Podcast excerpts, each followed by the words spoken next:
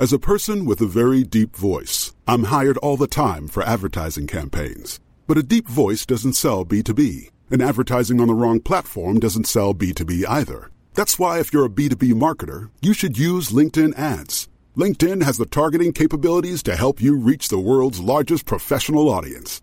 That's right, over 70 million decision makers all in one place. All the big wigs, then medium wigs, also small wigs who are on the path to becoming big wigs.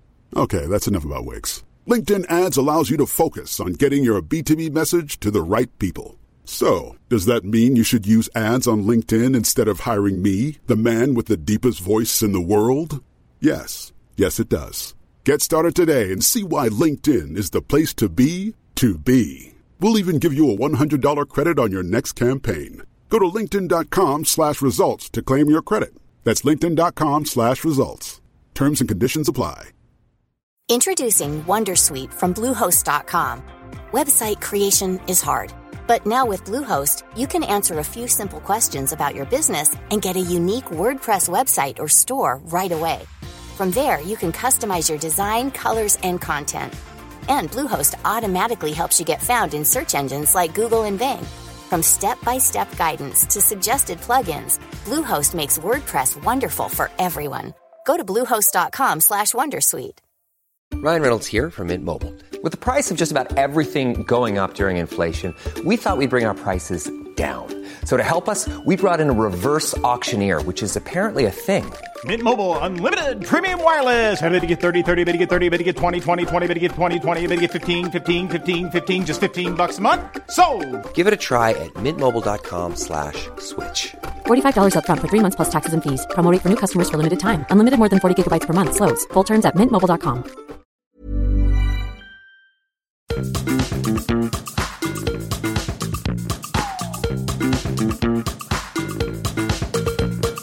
This is Reasons to be Cheerful with Ed Miliband and Geoff Lloyd. Hello. Hello, how are you? Well, I've so much to say. Uh, men's tights. Okay. This is this is what it's come to. I've realised that they're a very important invention. Uh, When do you think it was that men started being able to wear tights for running? This week? No, but it's funny. It's like one of those things where you don't notice it until you notice it. I mean, I now wear tights because it's so it's quite cold. Are they pretty pretty Polly? Ah, Wow, Ed is showing me his leg on Zoom. Firstly, can I just compliment your hip flexibility? You really have that got that up high. It's like watching the kids from Fame. I'm not sure about that, but With legs like yours, I think uh, never has it been more true that if you've got it, then flaunt it. I think there's a whole issue which I don't, which I think is a sort of sideline, which is should you wear shorts over your tights if you're a man? I think the answer is yes, but uh, we don't need to sort of investigate or interrogate that too much and things. so we had Sherry on last week, and she was an Obama fellow, right? And so then I've had this idea, which I got incredibly excited about last week, and you said to me we should, it's a good idea, and we should sort of talk to our listeners about it in the fullness of time. And this doesn't represent the fullness of time, but I'm sort of too excited about it. So we've had this idea that we should have a, a cheerful fellow, right? Now, the point of a cheerful fellow, as I see it, and I'd be interested in your thoughts about it, it does sort of relate to the tights issue for reasons that will are tenuous but will become clear. I can't wait how you're going to link these two things together. Okay, okay. So the thought is having a cheerful fellow, you're you're sort of trying to achieve social change in some way, and what we offer you is our listeners Right. to in different ways help you know facilitate your social change. It might be advice, it might be they offer activism, it might be problem solving, a whole range of things, right? It's it's really exciting, yeah. So I'm interested in, in our listeners' views on this. How does it relate to my tights? In the following way, which is that, so I'm basically, everyone was quite impressed. Well, a couple of people were quite impressed by my 23 minute 35 kilometers from last week. I had a friend of mine in Canada, Roger emailed me to say he was impressed. Keir Starmer's office, I was preparing for Marr on, on Friday, uh, it was Sat- Saturday, and I was talking to them, and I said something about this completely gratuitously, and they were like, God, you can do a, and I think it's partly because most people think I'm sort of gangly and uncoordinated, so the idea that I could do it. Anyway, long story short, how, so my question to my, our listeners is: Is this cheerful fellow thing a good idea? Answers yes. If you think it's a bad idea, don't let us know that. uh, uh, but then, how do I get from a twenty? Because I did another run today, hence the tights. How do I get from twenty three plus to say twenty two minutes? I see. It's really pretty tenuous. So basically, you're looking for you. You want our listeners to be some kind of running coach for you and give you hacks. Well, yes, but I mean that's sort of incidental, really. But it's like you know, if listeners can be my running coach, they can be the coach for the cheerful fellows who will be doing something slightly more socially useful than me reducing my running time. What if somebody just emails in steroids? I think the only artificial substances I'm allowed are the special trainers that I've got. I wonder if with you, you're so competitive, and I know that you're competing against yourself in that you're Yeah. trying to beat a personal best, but I wonder if you were in a race, that would make a difference to you. Do you think? We could have a Reasons to Be Cheerful Sports Day. I absolutely used to hate those things. I was the kid who dropped the egg, sort of just you know, one meter after the start line, and then everybody would chuckle. But look at you now. Look at you've become Yeah. this athlete. Athlete, I think you're just sort of overdoing it here, but let's let's not sort of gild the lily. Anyway, the main thing is not about my running or about my tights. It's about cheerful fellow. So I think at this stage we want people's reaction to the idea, don't we? Yeah, It is a good idea, isn't it? it really is. And it might shave a few seconds off your personal best. Now you've got something to report in the here suit stakes. I do. I will come back to this in my reason to be cheerful as well. Which uh, Ah. again, drawing the line between the two things, it, it, it may seem how is he going to do that? But just like Ed and the fellowship, and Yeah. he's running in his tights, it, it, it is possible. Um, so do I don't know if you have a, any memory of this, but last week on the podcast when we were doing the Zoom. I was constantly tugging at my beard. It was getting very unkempt. I was looking a bit like a castaway and I kept finding long bits and then not when we were talking to the guests, but when we were talking to each other, grabbing scissors and just hacking bits of it off. Does that ring a bell? You looked a bit sort of Oliver Reed, is that yeah, right? Yeah, and it was it was driving me mad. It was almost becoming like a compulsion to snip away at this beard. So this went on for a day or two, and then my wife said, "It's got to come off. The beard has got to go because it's got so many holes. There are so many bare patches in it." I said, "Oh, but I really hate my face without without a beard." And she said, "Well, you should just keep keep the mustache and then let it grow back." So I've kept a mustache, but I have no beard. I want to put you on full screen because I need to sort of get the full. Okay. I mean, I think it's so interesting because I think you you transform from cuddly Geoff hmm. to sort of cuddly Geoff with attitude. I, I think you could be the murderer in Death on the Nile.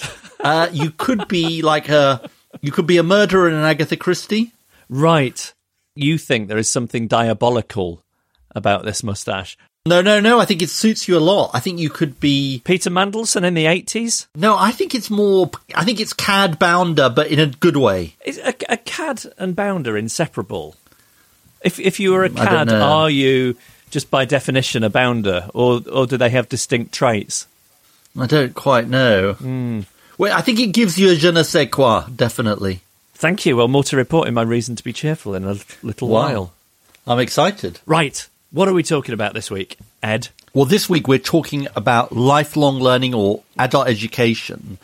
Now, lifelong learning has played an incredibly important role in enabling people in totally different walks of life to gain new skills, retrain, and learn throughout their lives. And in the UK, we've actually had a really thriving tradition of adult education through much of the 20th century. But in recent years, this has been in decline. Participation is at its lowest level in more than two decades, and funding has fallen by nearly half over the last decade. We're asking how we can rebuild lifelong learning in the 21st century. First, we're going to be talking to Sue Mann, a bus driver from Blackpool. And she's also a union learning rep in her workplace. That means that she's part of something called the Union Learning Fund, which is basically a fund that was set up under the Labour government to help union members and non-union members uh, to engage in lifelong learning administered through the trade unions. And unfortunately, it's being abolished next month by the government. We'll be asking Sue about her experience of learning and how her colleagues have, have benefited from it.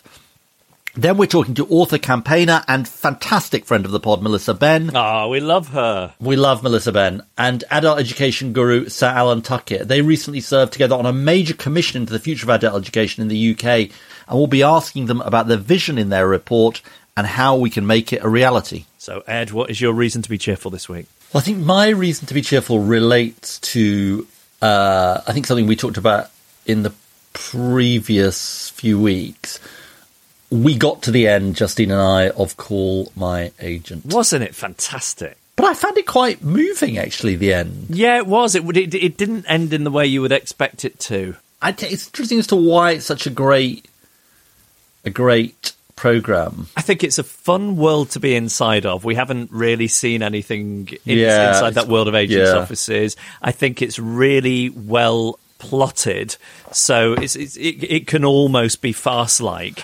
So it's kind of exciting to watch. Yeah. and I just think it it, it paints a certain kind of Parisian life. Yeah. that's that you really aspire to while you're watching it. It's also quite good escapism. yeah, and it? it's funny. It's properly funny as well.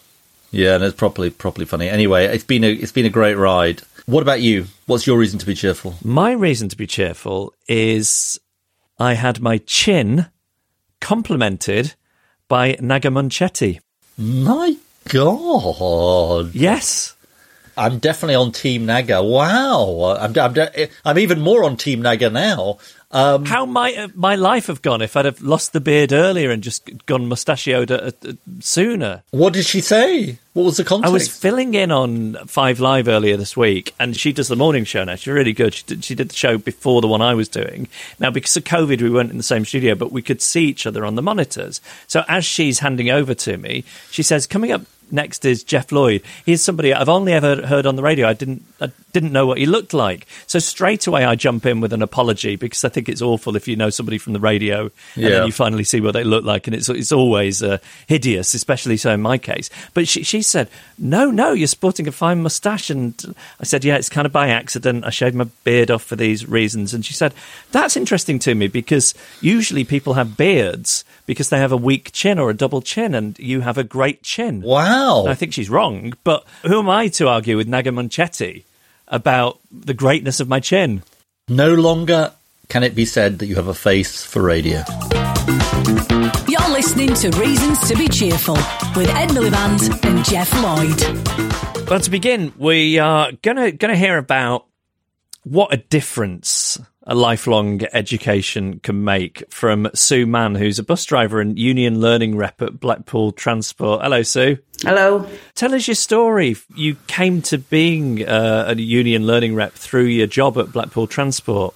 Yeah, we've had a learning curve here for quite a few years, and a friend asked me, was I interested in um, becoming a union rep? And I said, uh, I don't know what it entails. What what do we do? You know, and she explained it all to me. So I had to get uh, voted on, which I did. You're just helping people, really, you know, with courses and such. And tell us what what you've learned, not just about you know the the scheme itself, but you've you've um, taken courses through it. Tell us tell us about the stuff you've learned. Well, when I was 15, I left school and I had not one qualification. Not one. And I've now got, I think it's about 13 or 14. And I was 52 at the time when I started. So I started very basic, um, functional skills. We teach that each week. You know, that's just an ongoing thing. And um, I did that, and then I thought, right, I need to go do another one so that I could help people. I can't help them if I didn't know what I were doing, basically. So I, I did functional skills, English and maths. Then I did IT because I weren't very good with computers. So I just did a basic course on computers. And it just went on from there. I did uh, mental health, and I'm a mental health first aider. And I did uh, Spanish, sign language. Every every course that goes on, I do it. You're the best advert for for learning, lifelong learning, Sue. Well, I got the bug when I did the first course, and I just went on from there, really. And I've got my um, level three in education and training, so I can teach things that I know about, which I'm a first aid instructor as well. I have a, quite a few strings to my bow. And did you find it difficult the first course you did to take the plunge or not? A little bit, but because I was in the learning curve, I had all the support that I needed. Uh, we have a tutor that comes in and, and they help you through it. You know, you have to do a little bit of work at home as well, online or whatever. But basically, once I got that first one under my belt, that was it. I was away. And up until that point, you know, when you think about leaving school at 15, how how did you think about learning? Was was was school something that let you down in a certain way? It didn't didn't engage Yeah. you in the way that learning later in life has. My brother left me a little legacy at school. He, he was a bit naughty, so you know, in them days, you got it. You were all tarred really with the same brush. So I, I really didn't enjoy school at all. I wanted to stay on at school, but it was just it was too difficult, really. So when I started doing it in the learning curve, I thought, just look at all the years I've missed. You know, I, I could have been doing anything. I've had lots of different jobs throughout the years, but I could have done made something with my life, you know. But I feel like I have made something now. I, I feel quite proud of what I've done over the years. Absolutely, and and that's. I'd like to talk to you a bit more about that because obviously, you know, some of these courses have had really practical applications in terms of uh, your, your work or your role with the union, and but but some of them are just about feeding your brain. Do you just want to tell us a little bit about what you feel that that the opportunity to learn like this has done for you? It's given me a lot of confidence, really. You know, to be able to say to my colleagues, you hear a lot of them say, "No, oh, I'm, I'm not going in there. I'm not doing that." And so I usually pull them to one side quietly and say, "Why?" Oh God, I'm too old. I can't do it. I know I can't. And I just explain what I've done, and and they say, "Oh right." And that's how I get a lot of um, students to come in. Really, I just tell them what I've got and show them a big stack of qualifications, and they're quite happy with it. That gives me loads of um, pleasure. I think it's great. What is the impact that you're seeing of these learning opportunities on, on your colleagues when they when they go ahead with it? I've witnessed, like firsthand, the best one was a colleague who had dyslexia, and we convinced him that he could do it, and it took him two years to complete his functional skills, which led him to win Learner of the Year with our local college, which were fantastic for for him and for me. I were over the moon for him. You've mentioned the learning curve, Sue. J- just for our listeners, so so they understand what that is. What what is the learning curve? It, it's basically um, like a, a classroom, a room where they can come and uh, there's computers in there and reference books and anything. They can come in and do anything they like. We help them with form filling. You know, not everybody can fill a form in. They're that complicated these days. Uh, now the government's announced it's going to cut the Union Learning Fund. I'm afraid from next month, Yeah. which funds these courses. J- just talk to us about what effect that's going to have. Do you think, and, and and why it will be much much better to maintain it? Well, it, it, I think it'll it'll be just absolutely devastating. You know, the amount of people it'll affect. It, it goes into hundreds of thousands, really, throughout England.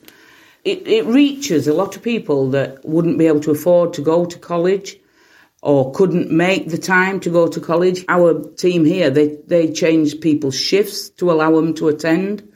You know, so if there's no anybody to do to do the courses, we- we've nothing we can do. We can't share anything else with them, and we've got learner reps that come from Manchester to teach certain things, so they will all disappear.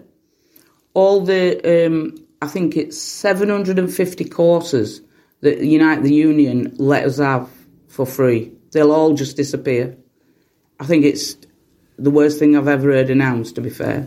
And and it's called the Union Learning Fund, but just to be clear, you don't need to be a member of the trade union to access the learning. Is that right? Oh, that's right, yeah. And anybody can come in and, and do any of the courses. I've just signed um, one of our uh, customer experience staff up today to do a mental health course, which that's uh, level two and it's all fully funded. It's it's amazing. And what's going to happen afterwards when this thing goes away? When this thing is abolished, if they're going to abolish it? Well, it's quite frightening to think, really, because I, I- think we will continue here, but obviously we won't have as many courses to run. It'll people will have to start to pay, you know, contribute towards them. I don't know. I really don't know. Everything's going to disappear. What we're used to just using on a daily basis. I mean, that is just terrible, isn't it? It's awful. Yeah.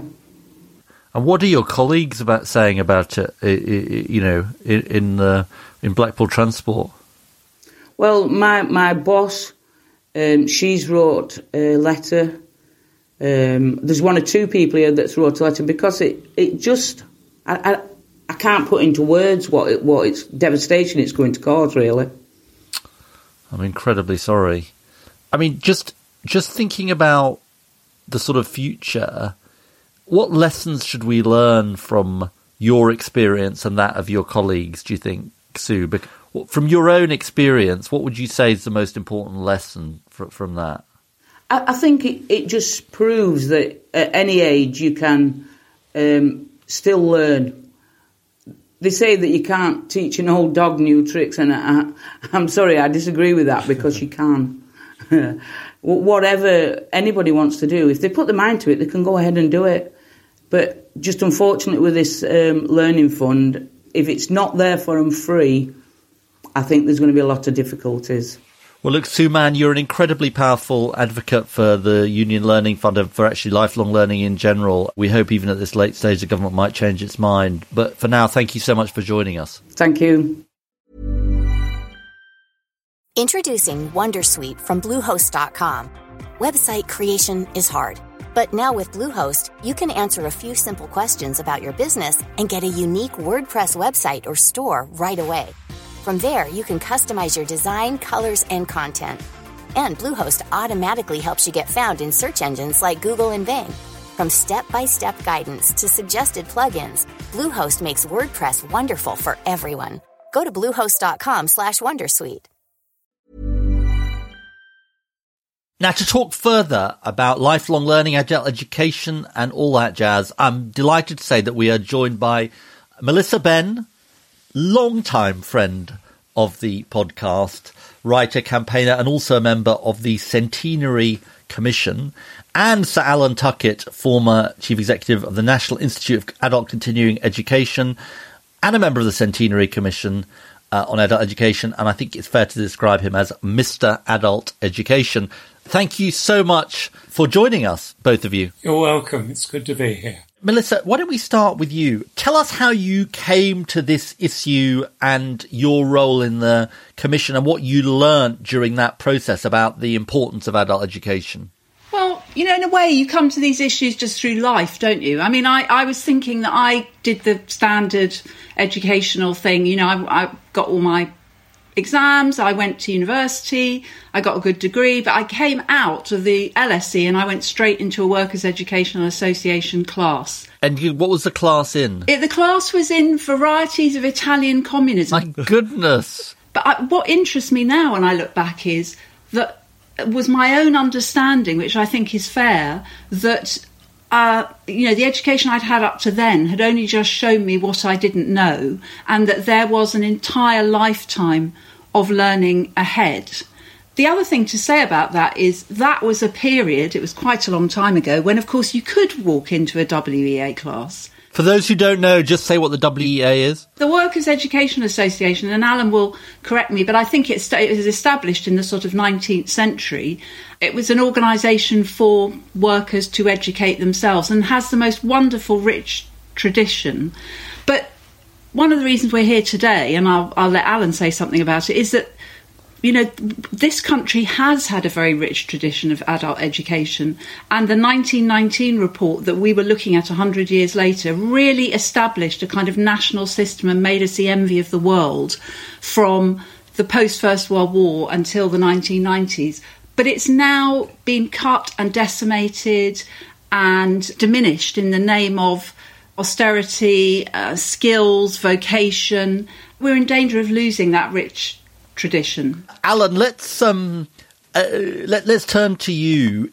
Could you just say something about, because Melissa's mentioned it, just a little bit about why the 1919 Commission was so significant? And then this is probably an unfair question to do it all in one go.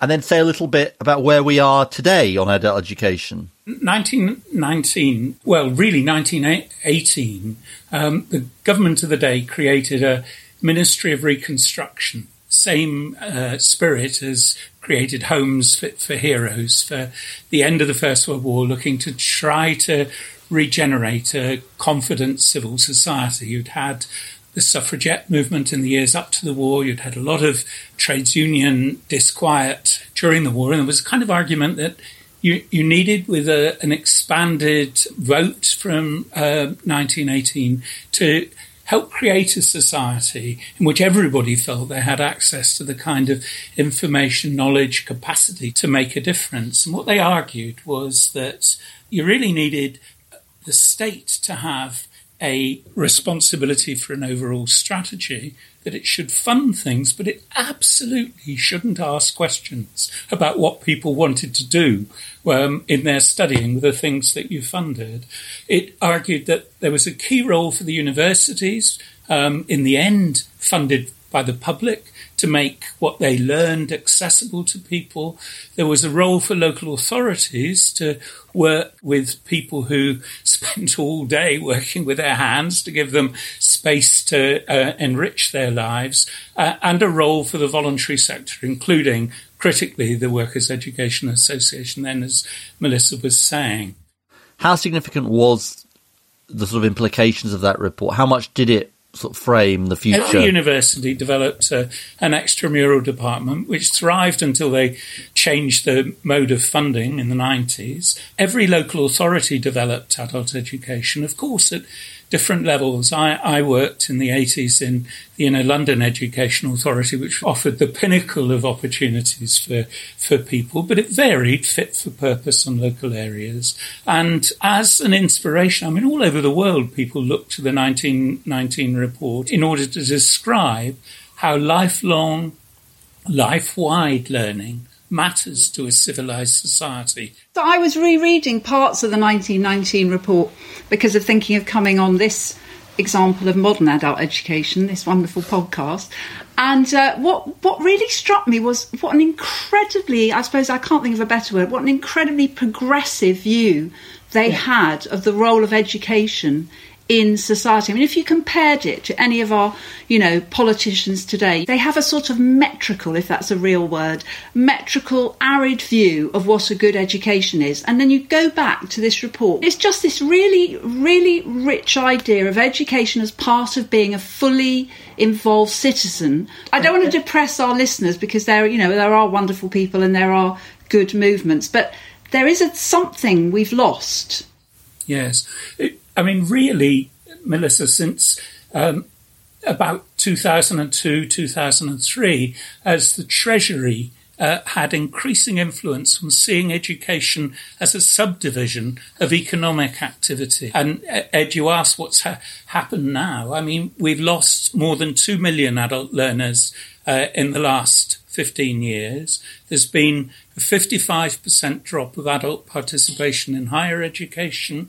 Employers alone in Europe, our employers train less than they did before the 2008 crash. In every other country, they invest more. So what you've got is a, a kind of tsunami of disappearing opportunity. And this is at a time when, with uh, artificial intelligence, robotics, with the challenges of understanding and changing things around climate uh, change, with people living longer, with longer working lives, all of those things uh, need us to be flexible learners, confident in learning. The one thing our government absolutely fails to understand, which 1919 got right, is that learning is the key industrial skill.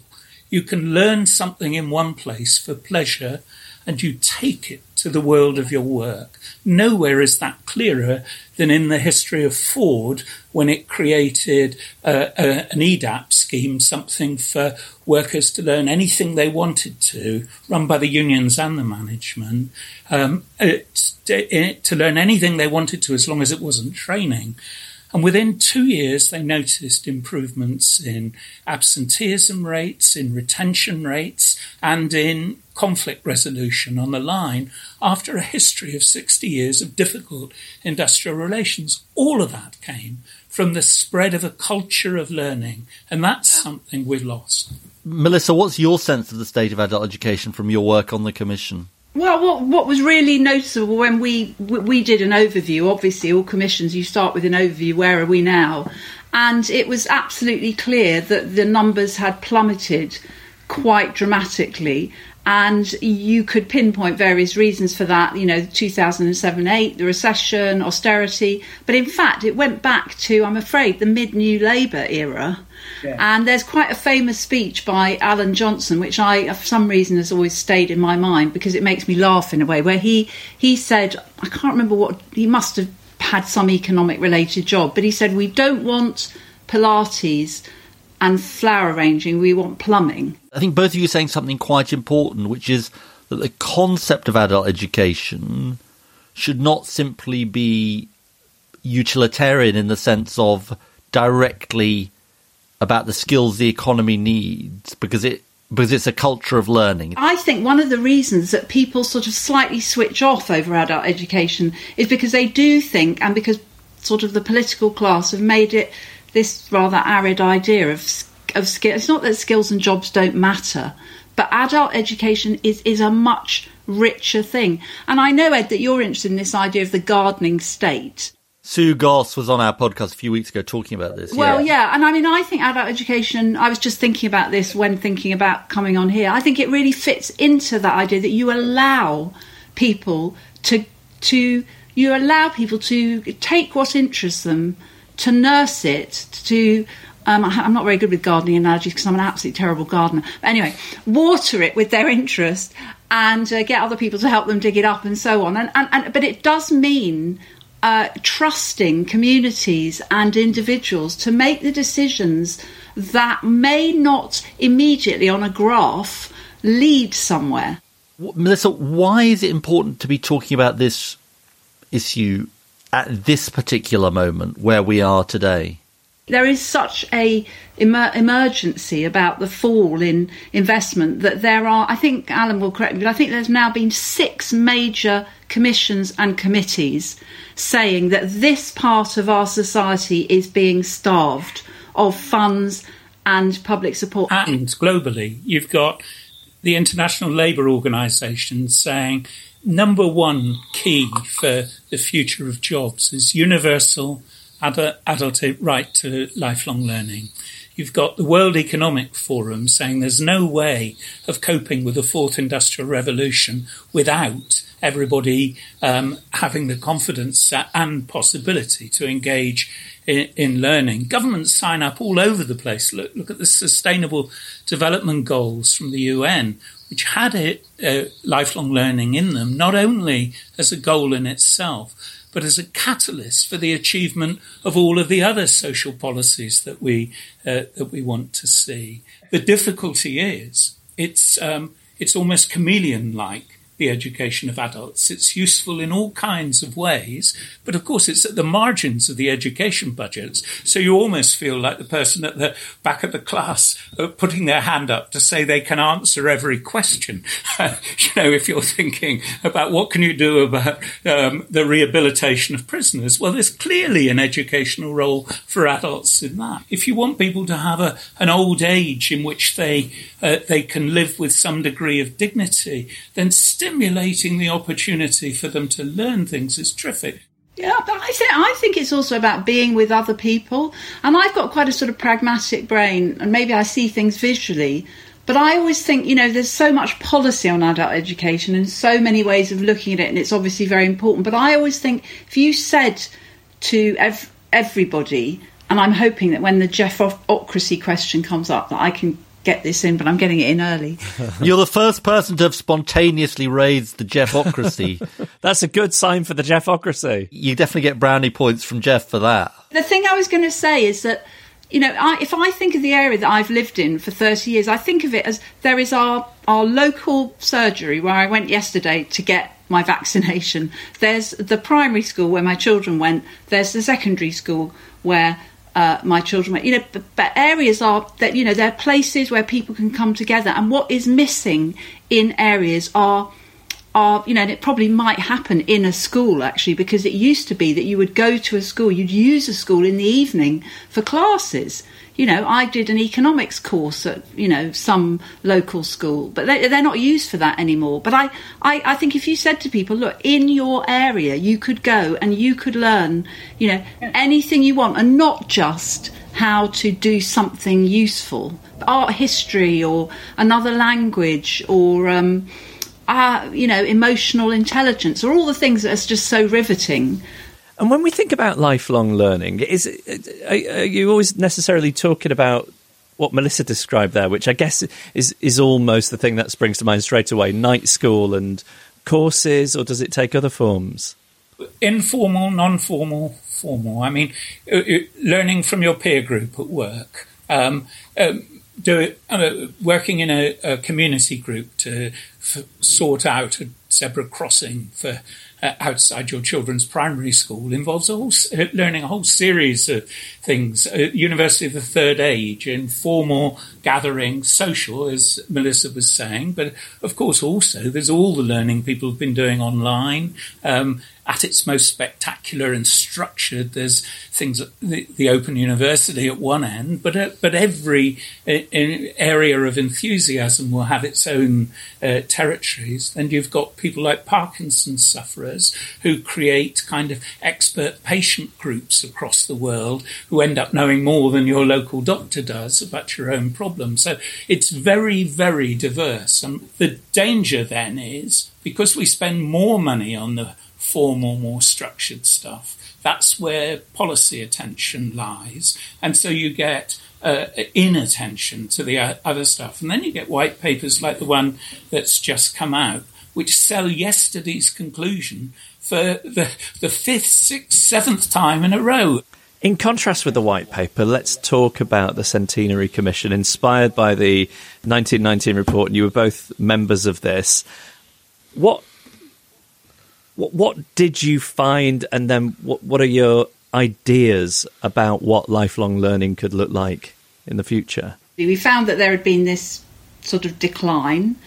We were very clear that I think we were clear from the start that we weren't like other commissions about revitalising skills. We were interested in adult education to promote citizenship although we had witnesses come to the inquiry, we also went round and saw a number of projects. And when you asked Alan, you know, what does adult education look like? I'm thinking about a project that I went to for the commission, and then I wrote an article uh, in the Guardian about it, which was in Rochdale, which has, you know, as you know, has um, sort of a lot of deprivation. And what really struck me about that was it was adult education, if you call it that. It was a project called the Citizens Curriculum. And the reason it had been started was because the group of people who were sort of basically from the local authority had just got so fed up with this kind of targets and uh, make sure so many people reach level something. And with, with the population they were dealing with, it just didn't work.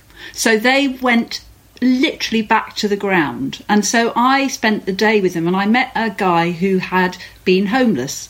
And so, quite logically, the first thing they did, and this was a group of people who, although they were sort of educators, they also saw themselves as learning from you know there was not there was not that divide like we know and you don't know but they they they helped this man find somewhere to live and then he became involved with taking groups of people out on cycling tours because he liked cycling. And then he was incredibly proud. He told me he'd spoken at the local council and he said, I was shaking like a leaf, but I spoke to the councillors about the project. And so, again, it's back to that idea of, you know, I don't know what that would look like plotted on a graph, but it was about somebody who'd been met in their human situation, which was really, mm. really difficult.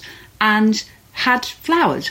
And I and, and I met a number of people. Some of them were in really desperate situations, and um, they were being helped. In one case, a woman was just being helped to make some sort of contact with her daughter she was estranged from. In another situation, these were guys who were very socially um, kind of found it hard to mix with people, but were brilliant at coding and all those things that I don't understand, and had ended up working for various cool places in Manchester. And actually, it had led to employment, so it looked good on the graph. But you know, I could see when I went to that project and other projects that this is hard for policymakers who like clarity and you know creating things into a box shape. What we've lost is trust. I mean, all of our systems of funding things uh, um, privilege the things we set out to teach and not what people discover and learn along the way. And in a way, that's one of the things we were trying to get at in the Commission by thinking about, well, where would a revitalized individual learning account fit in? How would you have community learning accounts to encourage groups of people to come together to explore what kind of learning would make a difference? And, and what were those individual learning accounts? Can you, can you just explain to us what those were, and and then maybe there's something there's something called community learning accounts. Talk to us about the the differences between the two. Individual learning accounts uh, in in the 1990s offered you 150 pounds to study anything you wanted to if you signed up. You're supposed to put in uh, some money of your own, and the idea was rather like a bank account. You would develop a pot of money which uh, kick-started by government to build your learning career.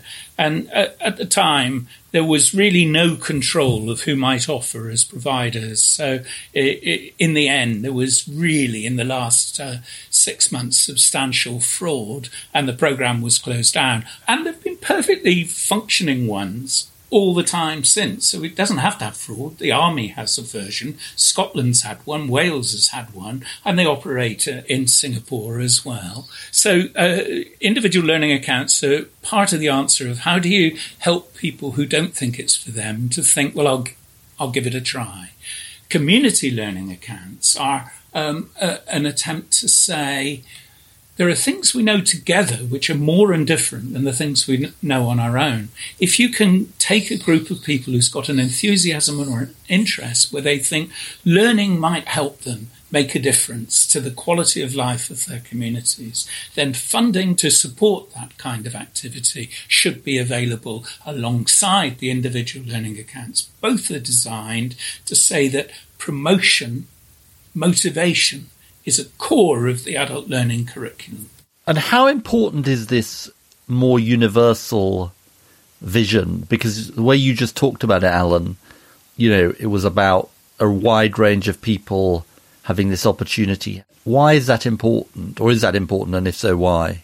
Do you know, I, I think it's worth pointing out something really simple, which is that the pe- there are people who, who go on learning in life, do courses, take further degrees, decide, and they tend to be the, the most educated. So it's one of those, you know, if you've done well at school, and you know, I suppose it's a bit like me, you know, um, liked university and went straight out and decided to learn about, I think it was varieties of Italian communism. I must check that. But so that's a classic example. The more educated you are, the more you're likely to go on educating yourself through life. And really, if you're looking at what the political task is, it's to reach those who have been selected out, squashed, under the current reforms of the government, a third of children in uh, by GCSE time have been told they've not made the grade.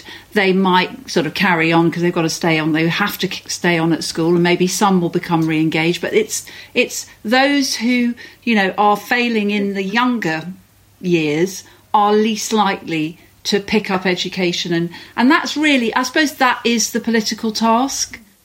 Is there a Finland of lifelong education, in as much as people always go on about the Finnish school system, is there somewhere in the world that does that with lifelong education? Well, the whole of Scandinavia is seen as a study circle democracy. They've had a 150, 200 years of people getting together to study anything they want to, supported by taxation money. So that, that's a, a long standing beacon.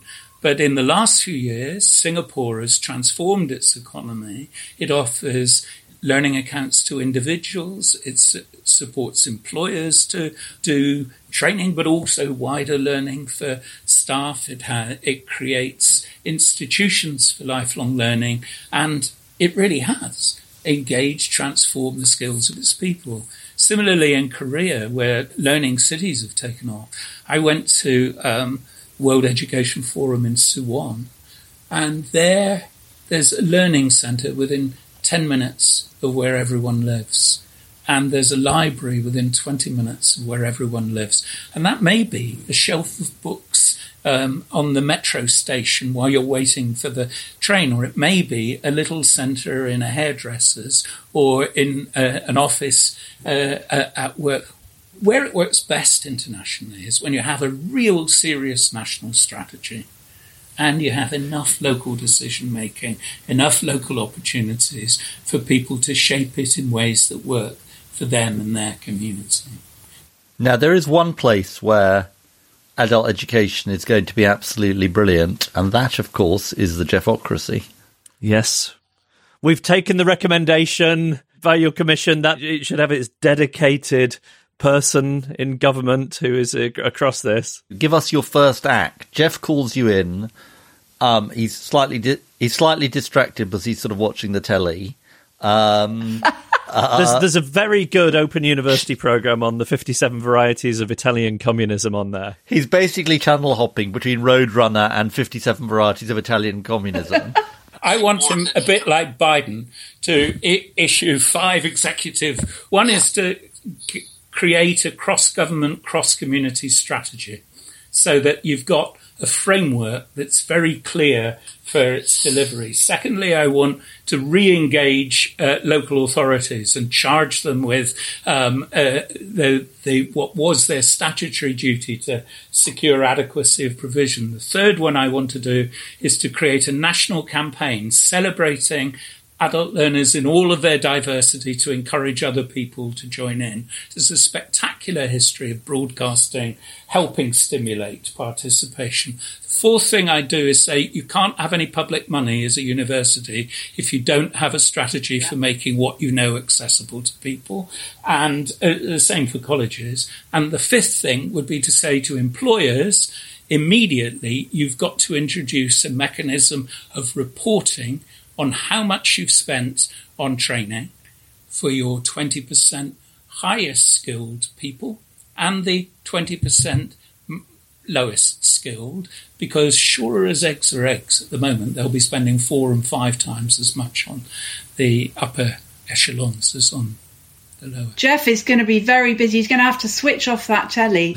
I'm going to be busy with my rubber stamp. Honestly, he won't be switching off the telly, Melissa. what uh, he's going to have a number of screens. Um, anything you would add, Melissa?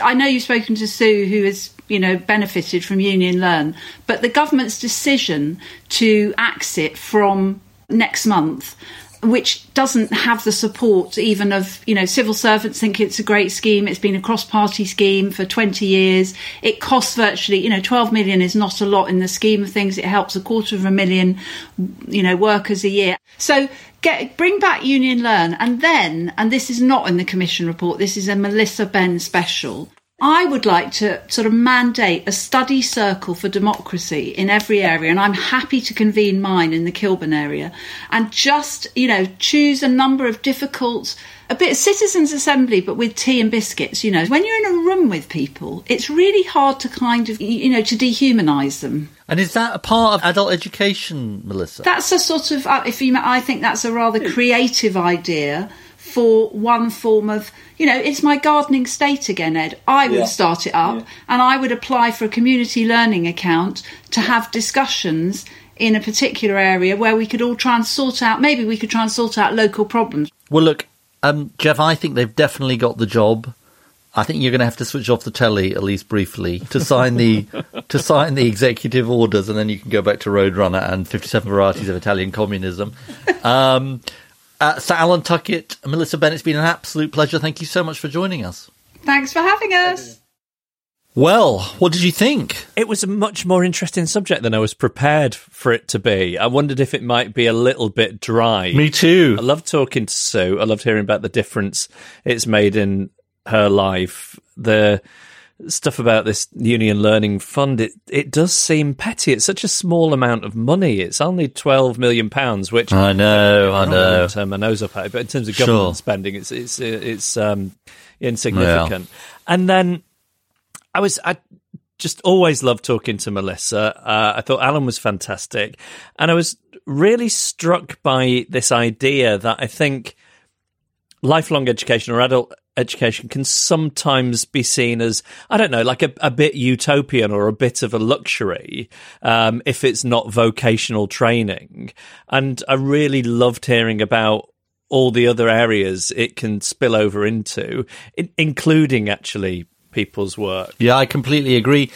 I mean, I do think there's something rather interesting, isn't there, about this issue of is it for a specific purpose to do with work, skills, etc., which is obviously incredibly important, or is it just for fun? Yeah.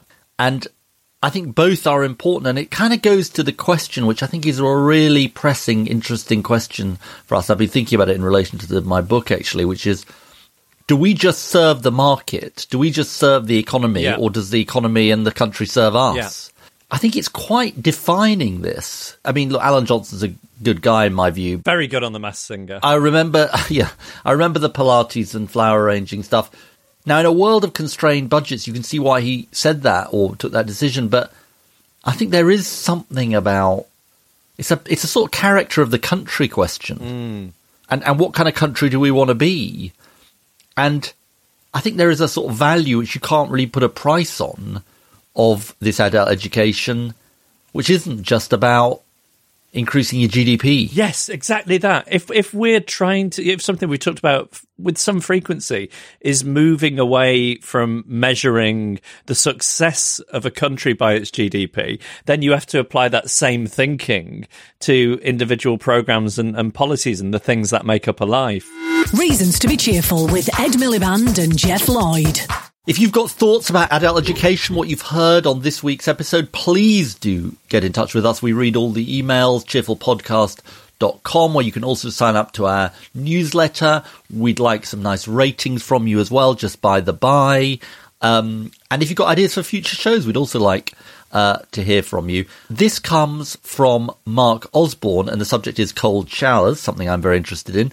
Hi, Reasons to be Cheerful is the closest I get to political information, but I write only to suggest to Ed that I find timing my cold shower with two songs usually ends up at about five minutes, my personal minimum adequate time. I do check that the tracks are not three minutes long.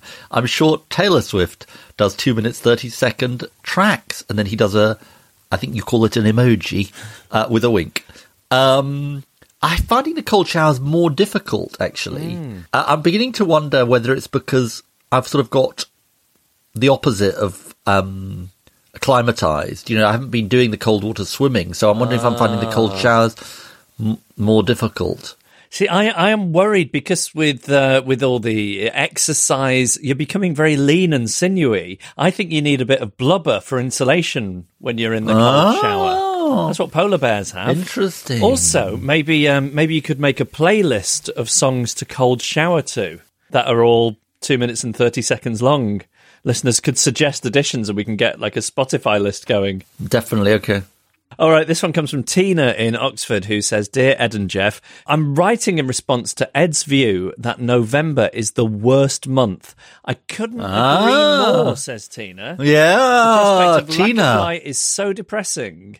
I was part of the Lighter Later campaign in 2012. Interesting. Uh, uh, and she says, I've made some nerdy graphs about what would happen if we moved our clocks forward to align with mainland Europe. Oh, interesting. I'm looking at these graphs. I'm attaching them as a PDF, which can be printed on card and then folded to show London daylight hours uh, status quo on one side and Central European uh, time on the other side. It's good graphs. Good graphs. She says the private members bill for a three-year trial failed. I think Jacob Rees-Mogg filibustered it, and we've been suffering GMT ever since.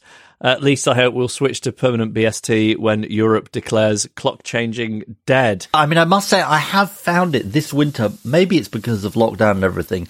I found it more sort of troubling this the darkness, and I am so relieved. I, I kind of say obsessively to my family, "Oh, it's getting." Have you noticed it's still light at five thirty, quarter to six? You know, and I, I do. I do really, really like that. Because you were talking last week about wanting to move to Boca Vista in Florida uh, in the winter. I texted you that Yeah. the place in the world with the most daylight hours is a Oh, yeah. place called, I think, Zuma in Arizona. Sorry, I didn't te- get that text. Yuma, Yuma in uh, Zuma's one of the Paw Patrol. Yuma in Arizona, Is that where you and I are going to retire to then? like the Odd Couple. yeah, exactly. Thelma and Louise. Send us your ideas or suggest a guest for a future episode. Email reasons at cheerfulpodcast.com. Find us on Facebook or tweet at cheerfulpodcast. Oh, we're in the outro. In the romantic outro, because we're heading into Valentine's Day weekend, which of course will have happened by the time this comes out on Monday. yes. Uh, what are, what are your What are your plans? Under wraps. I had an idea for you. Oh, yeah, go on. I desperately need them. Well, let me make this suggestion. Go on. So you're limited in your options, obviously, because of current conditions. Yeah. You've talked on the podcast Yeah. before about how, as a young boy, you had violin lessons.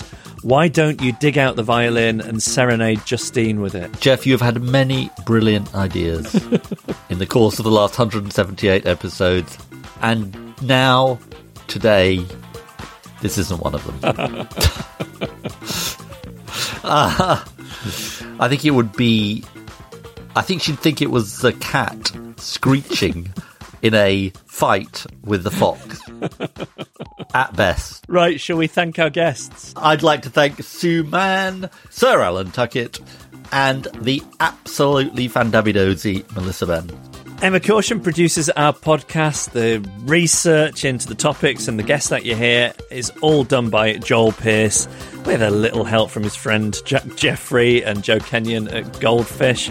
Uh, a big shout out to our friends at Left Foot Forward. Gail Lofthouse is our announcer. James Deacon made our idents. Ed Seed composed the music, and the artwork was designed by Henry Hull. He's been a cat and a bounder, He's been a jolly good fellow. And these have been Reasons to be cheerful.